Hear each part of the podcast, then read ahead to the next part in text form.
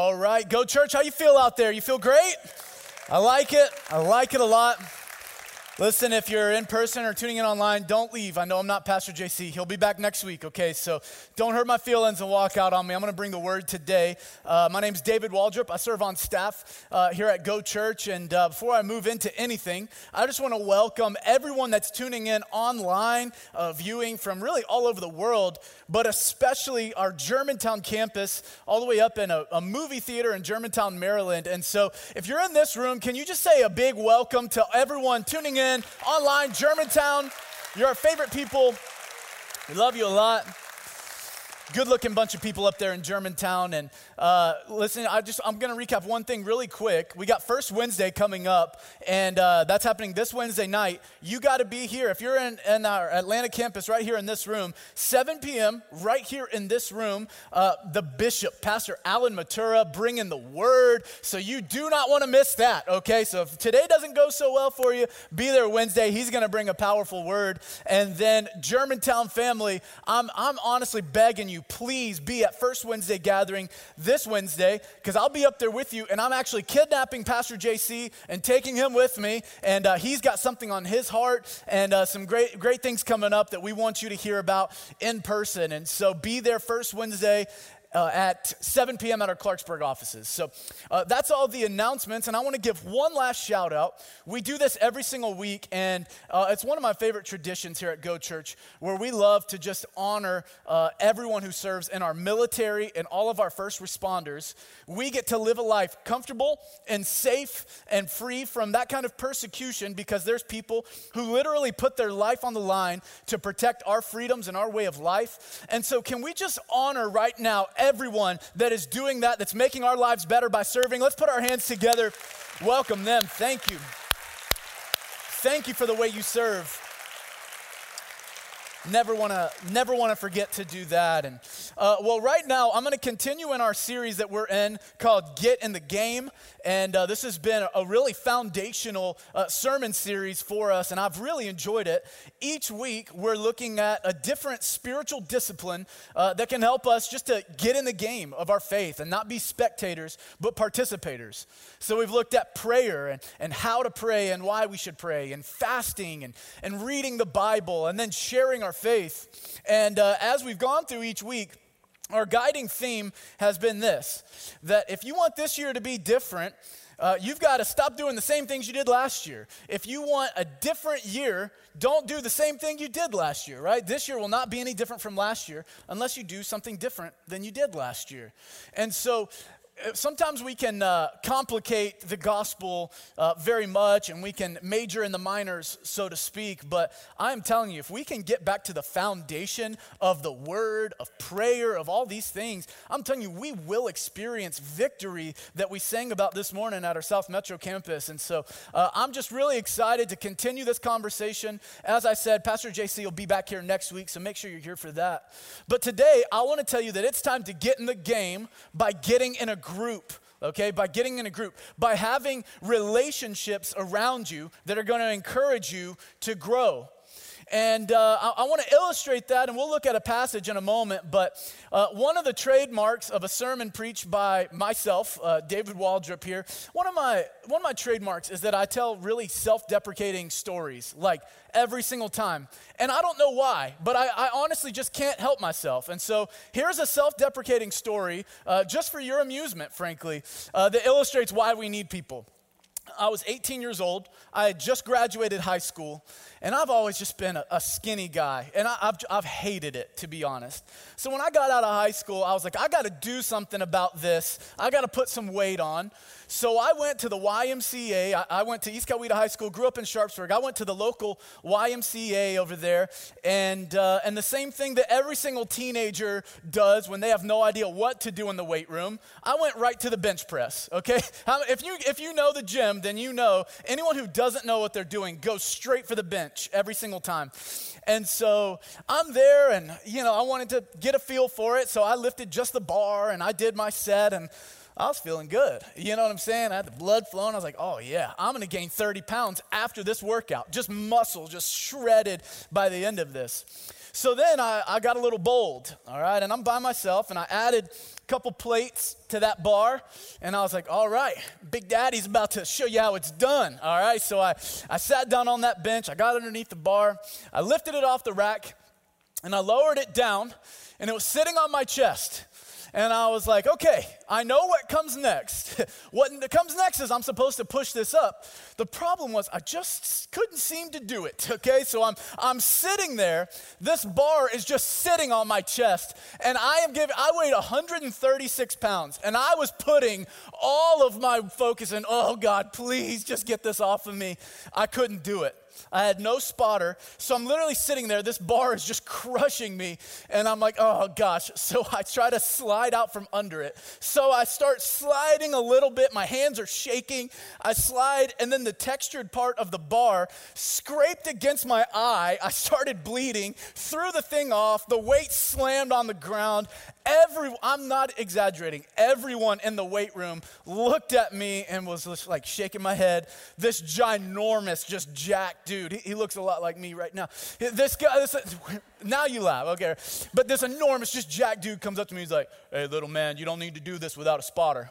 And I was just like, yes, sir. So I was, oh, I mean, it was like the worst. My face and my pride was scarred forever. And I have never been back inside that YMCA ever again because I don't want anyone to recognize me as the loser that couldn't lift the weight.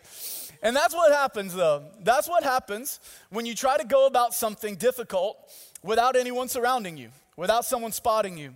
And if it's difficult to lift a weight, how much more difficult is it to walk this very narrow path the way that Jesus outlined for us? It is it is very, very difficult. And so today I want to preach to you about why we need to be in a group. And we're going to look at this story of, uh, of a time where Jesus was beginning his ministry, and then a person's life was forever changed because of the group of people he chose to surround himself with. So I'll read the whole passage, and then later we're going to pick it apart. But stay tuned in as we read the story. If you didn't grow up in church, this story is crazy. Like, if you're not numb to this story, this story is wild. Uh, so let's, let's tune in here. A few days later, when Jesus again entered Capernaum, the people heard that he had come home. So he's gaining a lot of popularity in his ministry. It's early on in his ministry. So many people gathered that there was no room left, not even outside the door. And he preached the word to them. So this huge crowd is forming. Some men came bringing to him a paralytic, carried by four of them. So, four people are carrying this paralyzed guy on a mat in this crowded area. Since, the, since they could not get him to Jesus because of the crowd, they made an opening in the roof, literally, start sawing a hole in the roof above Jesus. And after digging completely through it, they lowered the mat. Just, I'm, I'm picturing it in my head. You got, when you read the Bible, you got to try to imagine what's happening. So I'm just picturing Jesus preaching, similar to how I'm doing right now, and this whole busting through and just reek, reek, you know, like just one person just coming a little bit lower. They're lowering the mat that this man was lying on. And when Jesus saw their faith, he said to the paralytic, Son, your sins are forgiven. And then I'm going to skip a couple of verses to get to the very end. This is what Jesus told that man I tell you, get up, take your mat, and go home. So then he did. The paralyzed man got up, he took his mat, and he walked out in full view of them all.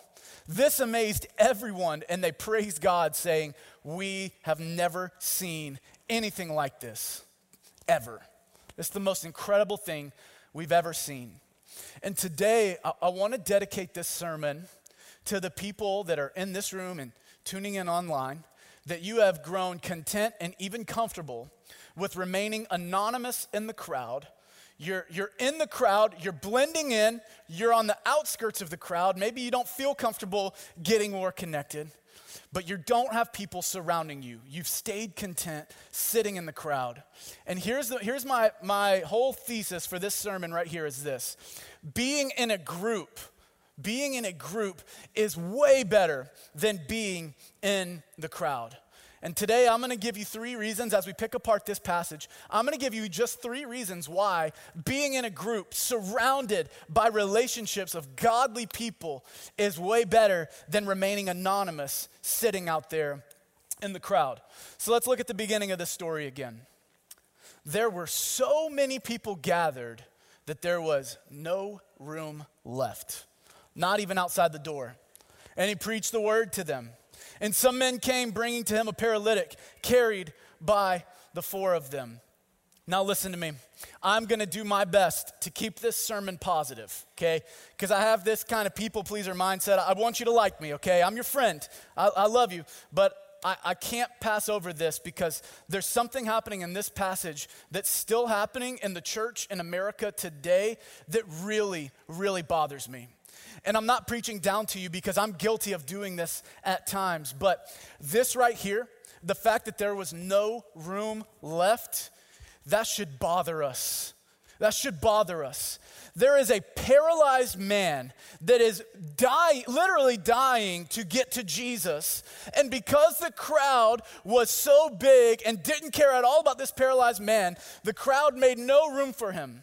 The people closest to Jesus, closest to him, didn't want to make any room. The people that should have ushered this paralyzed man to the front so that Jesus could heal this man didn't make any room at all. This is the same thing happening in the church in America today.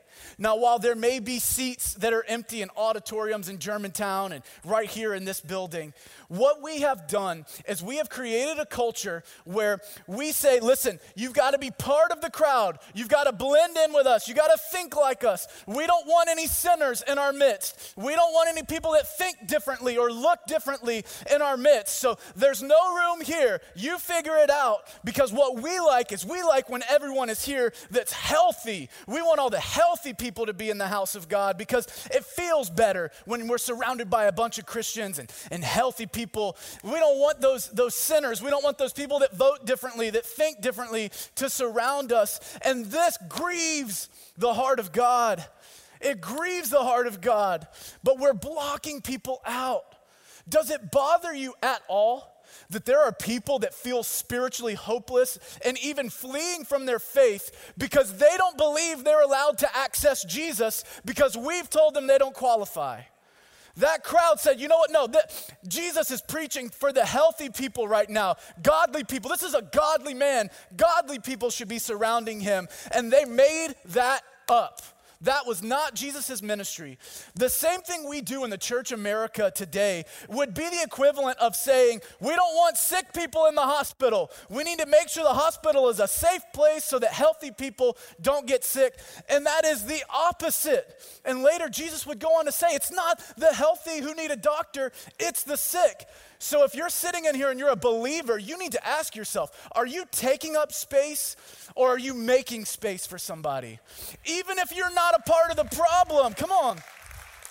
Listen, even, and I feel like this crowd would respond to me and they would say, well, listen, I didn't hurt this guy. I didn't tell this guy he wasn't allowed. I didn't, I didn't make this guy paralyzed. Like, that's not my problem. Okay, I, I get that and I hear that. But here's the thing this man needed to get to Jesus. And if you weren't helping him get there, if you're not part of the solution, you're part of the problem. And if it doesn't bother you that there's people out there dying and without knowing Jesus, that should irk us. It should bother us. It should keep us up at night. It's the whole reason I want to be in ministry is because I don't want people to give up on their faith. Let's be part of the solution, not part of the problem. Because if this man wasn't in a group, he would have spent his whole life hopeless and dying outside the crowd. He would have died a hopeless death. But because he was in a group, he experienced life. And that's the first thing I want to tell you. I'm going to give you three reasons that being in a group is better than being just anonymous in the crowd. Here's the first one When crowds keep you out, groups will carry you in. When crowds keep you out, when you're scared of the crowd, when you feel like you don't fit into the crowd, when you feel like you don't have access, groups say, no, no, no, no, how you doing? How do you feel? What's your question? What do you need? What are you struggling with? What's got you depressed? What's got you discouraged? Groups will carry you into Jesus when you don't have the strength to get there on your own. When the crowd doesn't make room for you, a group of people will. And there's some of you listening to this sermon right now, and spiritually, you feel paralyzed. And you don't want anyone to know, but you're wrestling with your faith because the past two years of your life have been absolute hell. You've lost people that you love. Uh, man, last week I did the, my, my grandmother's funeral. Last week. This has been hard. These last two years have been hard. I know they've been hard for me. And for some of you, man, I was here in both gatherings during the worship and I could feel the heaviness as we sang about victory, about how you take what the enemy meant for evil and you turn it for good. Listen, I feel that. And for some of you, it's so heavy that you feel paralyzed. You don't even want to pray. You don't even want to come to church anymore. You're not even sure if you believe in God. And the worst thing that I know, and I know people in my life that I have called friends that don't even believe in God anymore because of the tragedy that they faced. Paralyzed spiritually, no way out. And I am telling you today if you do not have a group of people that will carry you in when you're feeling left out, you will stay on the outskirts of the crowd and you'll die in that anonymous, I would try to say anonymity, but it's a very difficult word to pronounce, but you get what I'm saying.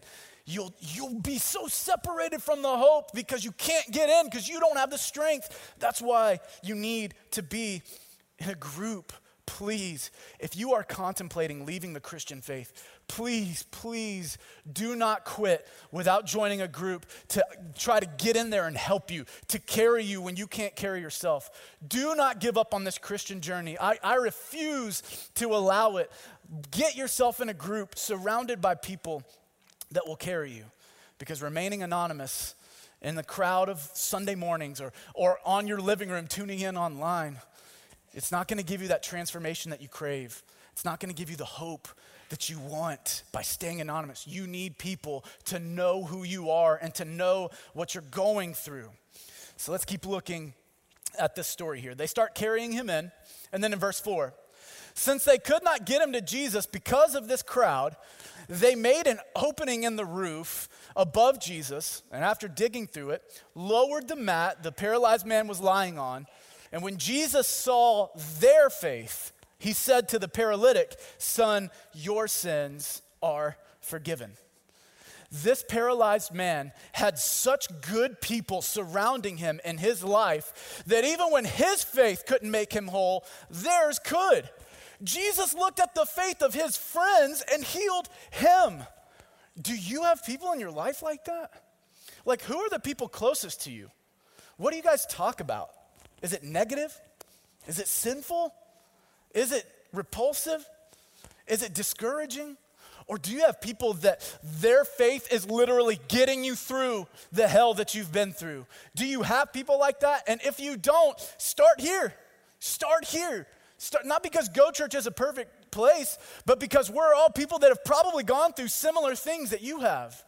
One thing one of my favorite preachers always says is, uh, You are unique, but your situation is not. You are unique. You are special. You have a purpose, but your situation is not. I guarantee you, someone in this room has been through it before. But if you stay sitting in rows, you don't get to hear their story and how they overcame and how they experienced victory. You'll sit in rows and you'll die in your hopelessness because you're not hearing anyone else's story. Get in a group. Their faith healed this man.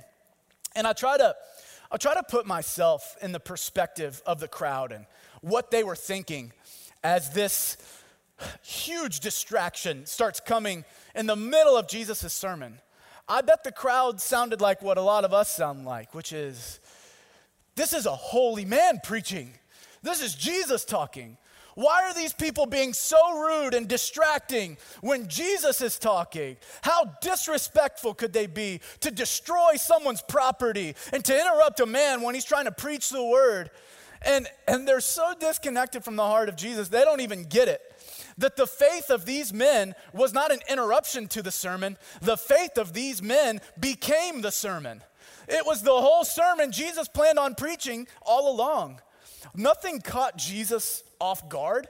He knew everything that was coming before it even happened. And I, the only thing that I wish that, the, that Mark would have included in this gospel is what was Jesus preaching about? Because I guarantee you, Jesus was just putting it on the tee for, for these guys to just knock it out of the park. I bet Jesus was preaching on how he came to heal the sick and he came for the lost and the hurting and the broken. I bet that's what he was preaching about. But here's what I want you to understand when you're sitting in the crowd, that's fine for listening to sermons. There's value in that, and I'll, I'll expound on that a little bit more. There's value in it, sitting and listening to sermons. But being in a group allows you not just to listen to a sermon, but to actually experience the content of that sermon. I could preach to you all day long about love people, love people, make sure that you're loving people. But when you get in a group and you feel loved, when your small group shows up, when you got that bad doctor's report, when they show up with food for that meal train, when they give you that phone call because you're having a rough day or they're checking in to see if you got the new job, that is experiencing a sermon way better than listening to it. And these men gave this paralytic man an experience because this is what they did another reason groups are better than crowds. Crowds learn about faith, but groups leverage their faith.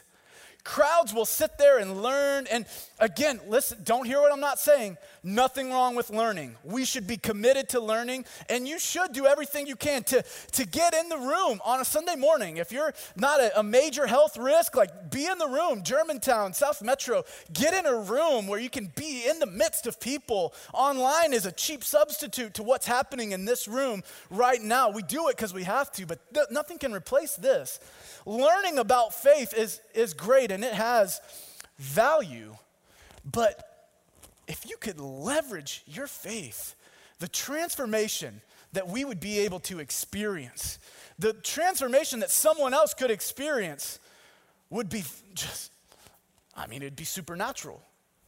The crowd did something that a lot of us do today, still to this day.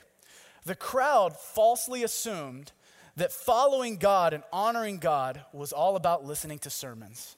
And I guarantee you, if I were to poll most of the Christians in America, they would say the purpose of church on Sundays is to listen to sermons. And that's why so many people are, look, I love you. I'm your friend. If you're tuning in online, I love you. But that's why so many people are content just sitting on their couch listening to a sermon. Because if you think that's the whole point of Christianity, that's all you're going to do. But Jesus didn't say, make sure you listen to good sermons. He said, be the church, that you are his body, that you are his bride, that you are supposed to be connected. It's not about just listening to people who are good at understanding the Bible talk, it's about being in a family. You need this, you need to be connected. Sermons are great. I'm preaching one right now. I don't even know if you like it or not, and I don't care, okay?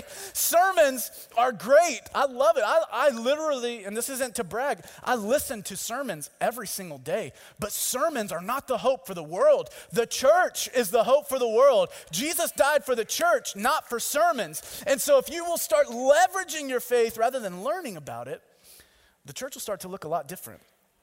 I was in a small group two years ago, and we read this book by Francis Chan. And uh, if you're out there and you ever want to be humbled and feel like you're a terrible Christian, just read anything Francis Chan wrote, okay? Because it'll. I read him and I'm like, okay, I'm terrible. All right, I, I, let's start back to the drawing board. But man, it was very challenging, and he gave this illustration about how he watched this documentary about this man that weighed 700 pounds. And uh, before I go any further in this illustration, I'm not here to make light of any medical conditions. Uh, I, I, don't want to oversimplify anything. There are medical conditions that, that can cause obesity. And I'm, this isn't a, a TED talk about eating healthy and all of these things. But just so don't be offended, okay? Can we just not do the whole offensive thing uh, and listen to what the metaphor is trying to teach? What he said was this man was 700 pounds. And it's because his whole life he had just ate and ate and ate and consumed and consumed and consumed. And when you consume a lot, but you don't move and there's no activity, your body has no way to burn off those calories that it's eating. And so you start to add weight.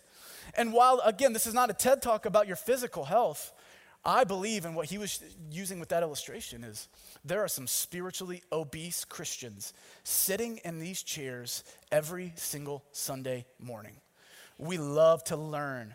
We want to gain knowledge. We want to be the smartest person in the room. Well, I can read the Bible in the original Greek and Hebrew, and I can, I can do. Guess what 1 Corinthians 13 says? If you could fathom the mysteries of the universe, but you don't have love, which requires action, you have nothing. You're a, you're a gong, you're a cymbal, you're distracting to this. We've got spiritually obese Christians that have so much knowledge that someone that's leaving the faith because they have this question that no one seems to be able to answer, if you would just get in a group with them, you could say, hey, hey, don't leave the faith over that.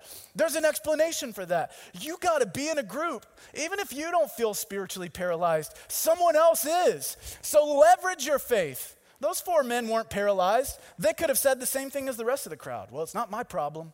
It's not my problem. Make it your problem. Make it your problem. That's why Jesus came. He made our problems his problem. And I don't want to spoil the end of my sermon, but just hang on because I can't wait to get to it because it's going to be good. But listen, leverage your faith. Don't just learn about it. You are not going, and I'm preaching, this, this right here is the thing I struggle with the most, by the way, because I love to learn about the Bible. But you got to understand something. You will never impress God with how much Bible you know. You, you know why? Because because he wrote the whole thing. he, he not only wrote it, he is it. He is the Word. He is the Word made flesh. He's not li- listening to your small groups as you give your lesson and thinking, oh, wow, yeah, I didn't think about that. You're right, David, that's a good one, yeah. And God's learning something new. No, you'll never impress him. You'll never impress him with how much you learn. But when he saw the faith being leveraged by these four men, Jesus looked them in the eye and said, Wow, that's the kind of faith I like. That's the kind of faith I'm looking for. I want to stand before God one day and Him to say, you know what? You, it wasn't that you knew everything, because there's things I don't know and I don't understand. But whatever you knew, you leveraged. You leveraged your abilities and your knowledge to help people. I want to stand before God and Him tell me, well done, good and faithful servant. I want to hear those words, but I'm only going to hear it when I leverage my faith, not when I just learn about it. It's about what we leverage. Last part of this verse or of this story. I'm sweating in my turtleneck. Here we go. All right, why did I wear a turtleneck today? I tell you, get up. This is Jesus talking to this paralyzed man. Get up, take your mat, and go home. So then he got up, he took his mat, and he walked out in full view of them all. And this amazed everyone. And they praised God, saying, We have never seen anything like this. There's a couple things I want to uh, point out about this passage. The first one is this I've been really giving the crowd a hard time in this sermon, but I want to applaud them here because they responded the right way. They, they saw a miracle and they were amazed by it, and they gave God praise for it, which is better than what the Pharisees did. Pharisees said that he did it because of the power of Satan, and so they at least praised God for it, and they were able to say, Wow, we've never seen anything like this. So at least the crowd recognized, wow, there's something powerful going on in our midst. And that's why I don't want to undermine the value of Sunday mornings. Sunday mornings are awesome. And this is a this is a Pentecostal Bible believing church. If you keep showing up on Sunday mornings, you're going to see some pretty cool stuff. And in fact, if you've had something amazing happen in your life, can you lift your hand and maybe even a shout if God's done something powerful in your life? Come on, look at that all across this place. You're going to see that. And I believe that. But all the crowd got to do is they got to see it and be amazed. They got to see it and be impressed. But this paralyzed man, he got his whole life transformed. His life was never the same again. He didn't just get amazed, he got transformed. He got made new. And his four friends, same thing. They got to look at the creator of the world in, in the eye and him tell them that he's proud of their faith. That is transformational. That will change everything. So the crowd was amazed. They had the right response.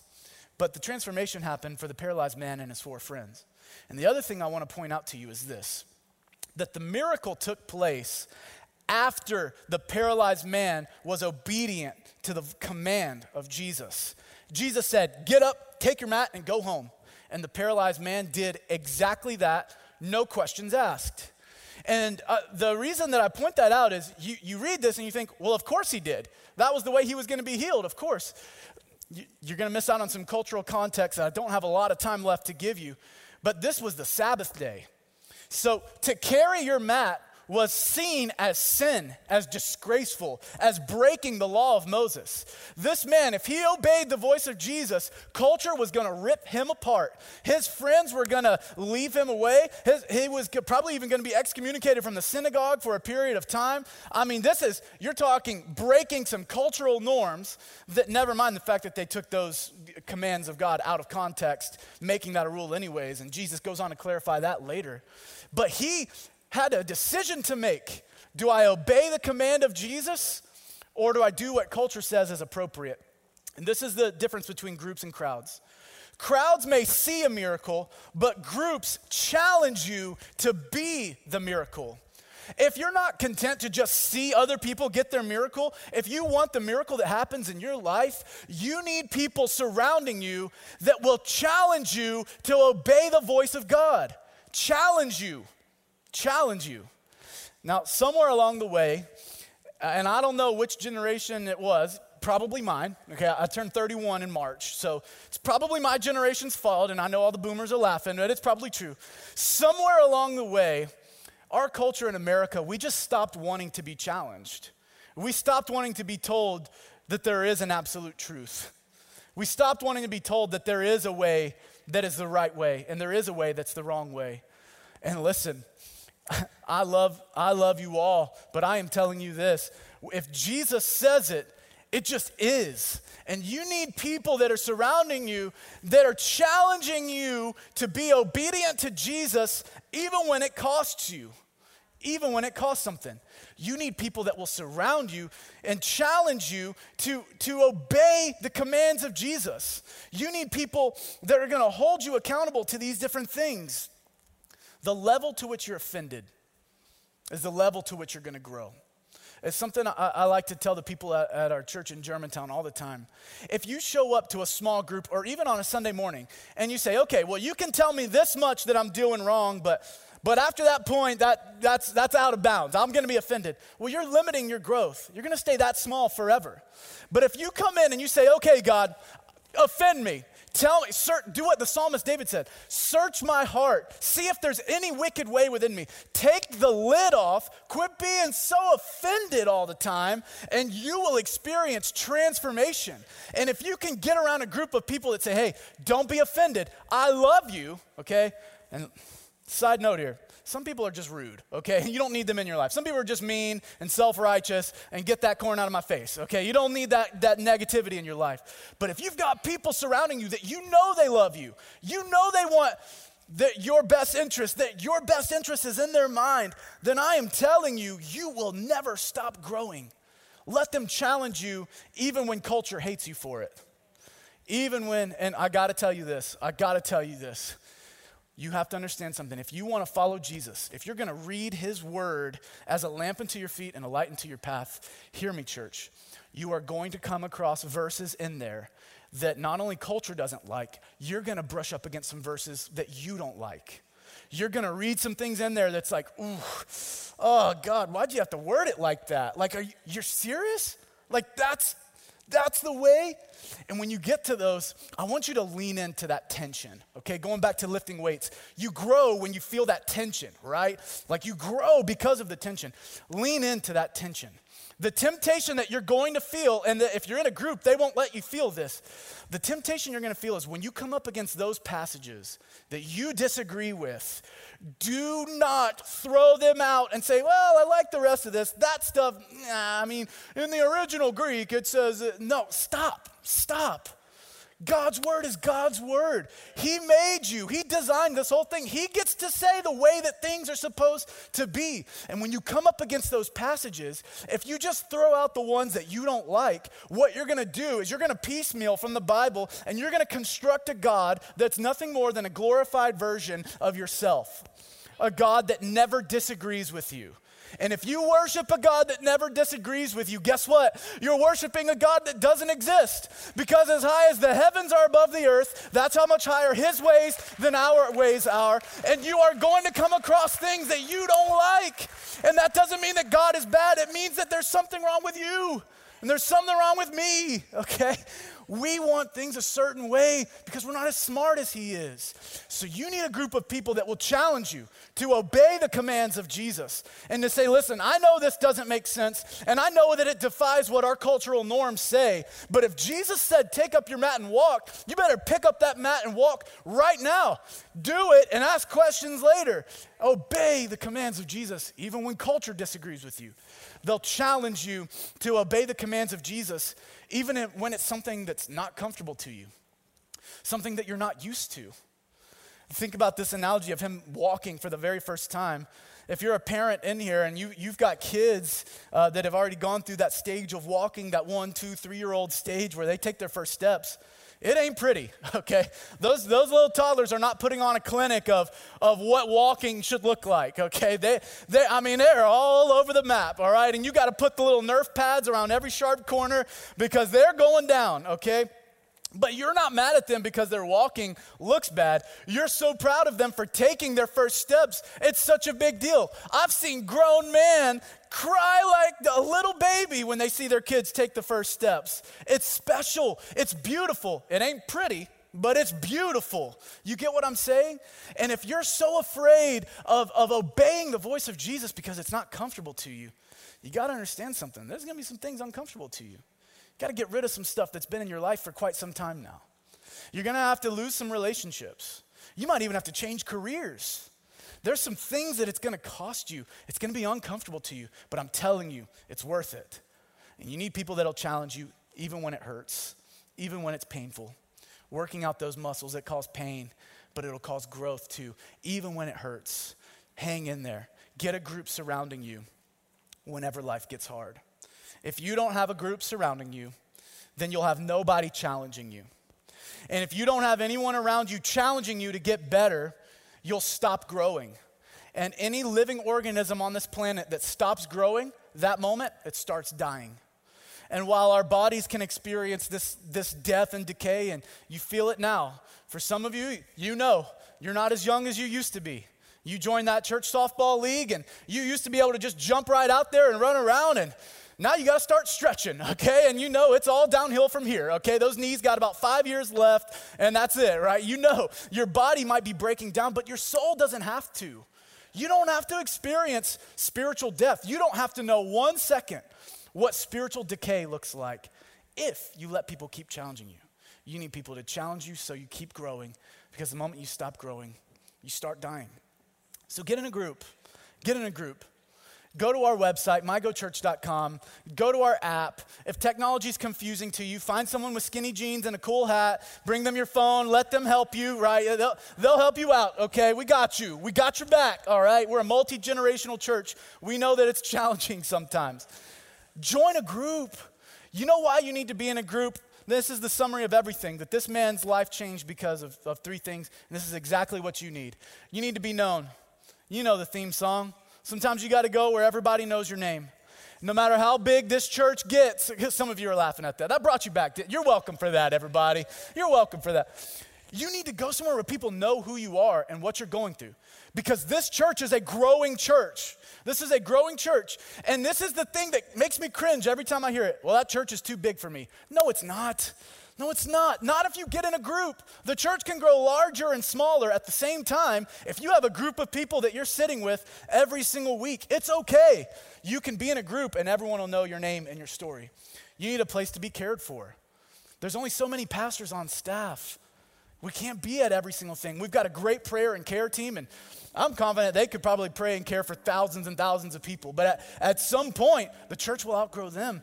You've got to be in a group. They're the ones that are praying for you when you get the bad news. They're the ones that'll show up with a meal train. They're the ones when you're going through that hard time. They're the ones that'll help you be cared for. And finally, you need to be challenged for every reason I just told you. Don't stay stuck where you're at. Get challenged to grow. Join a group. And that, I could stop the sermon right there and, and maybe you'd be inspired. Maybe you'd feel like, you know what? What a great moral story of friendship. I, I need good, I'm going to text my best friends right now because that sermon inspired me. But can I tell you something? That's, that's just the tip of the iceberg. That's not even what this story is all about. The thing that I'm excited to share with you is that this isn't where the story stops. because this story is not about friendship. This story is about what true friendship will point you to, will get you to. This story is all about Jesus. And if you've tuned out everything I've said because I didn't say it with enough umph and I didn't say it with enough fire and passion and I didn't scream at you at the top of my lungs, can you just listen in at this part? Because this part right here could change your eternity forever. This could be the hope that gets in and brings you out of that spiritual paralysis that you've been feeling. This sermon is not only about four men that tore a hole through a roof and lowered a paralyzed man down that is only foreshadowing what Jesus really did. Jesus didn't just cut the hole out of a ceiling.